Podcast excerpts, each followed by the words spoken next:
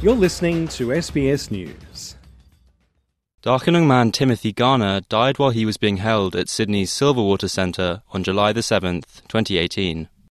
In the week before he died, a psychiatrist recommended the 30 year old father of two, who had been diagnosed with bipolar disorder and schizophrenia, be transferred to a mental health facility. But five days before he took his own life in his cell, he was removed from a waitlist for a mental health bed after his condition was deemed to have improved. Speaking outside a coronial inquest into his death, his mother, Michelle Garner, said her son had been let down by the system. He had a, so much life left to live. Tim's death could have been avoided if he'd received the appropriate health care. He, he'd still be with us today. I don't want what happened to Tim swept under the carpet. I don't want this to happen to anyone else.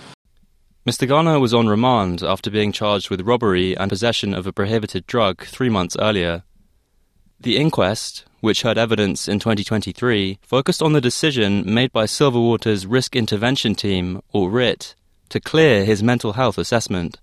Delivering his findings, Deputy State Coroner Derek Lee said it would have been more appropriate for Mr. Garner to remain under the team's management and the time taken for Mr. Garner to be reviewed by psychiatrists in May and June of 2018 did not conform with defined timeframes.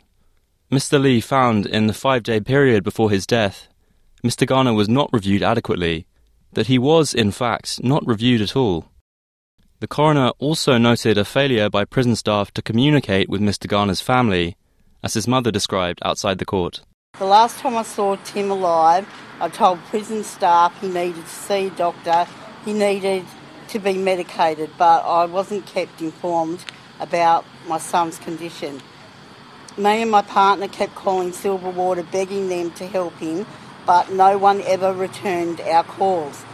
The findings of the inquest into Timothy Garner's death come after the release of statistics this week, which show Indigenous deaths in police custody nationwide have doubled since 2007. Families and legal advocates are demanding change, criticising a failure by Australian state and federal governments to put into action the recommendations of the landmark 1991 Royal Commission into Indigenous Deaths in Custody.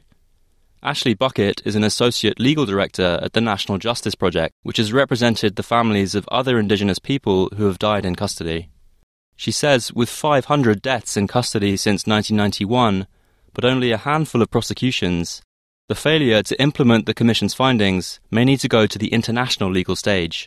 For over 30 years, the Australian government has had the Royal Commission findings, um, and it's had the benefit of findings from further inquests into deaths in custody.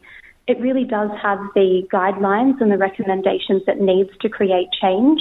I think the question is now, do they have the will? The original recommendations included removing hanging points from the cells of inmates with a history of self harm, for which Coroner Lee has now given a deadline of until the end of 2024 in New South Wales.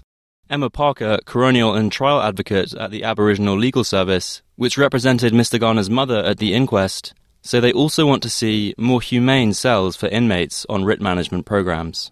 The Darcy cells for those on the RIT team um, that Tim was placed um, in were very limited, effectively concrete mattress on the ground, and unfortunately not not much else. Um, and which you've got people who are struggling with their mental health. Obviously, diversionary tactics are important for their therapeutic treatment.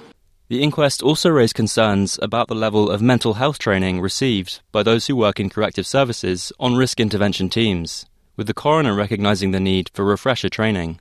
The Productivity Commission figures released show Aboriginal and Torres Strait Islander people were also overrepresented in deaths from suicide and causes of death including drug overdoses, injury, or homicide. Paying tribute to her son outside the court, Michelle Garner said better mental health training and support in prisons is a matter of common sense for all prisoners. Prisons are full of people with mental illnesses. They need to access psychiatrists, they need to be treated.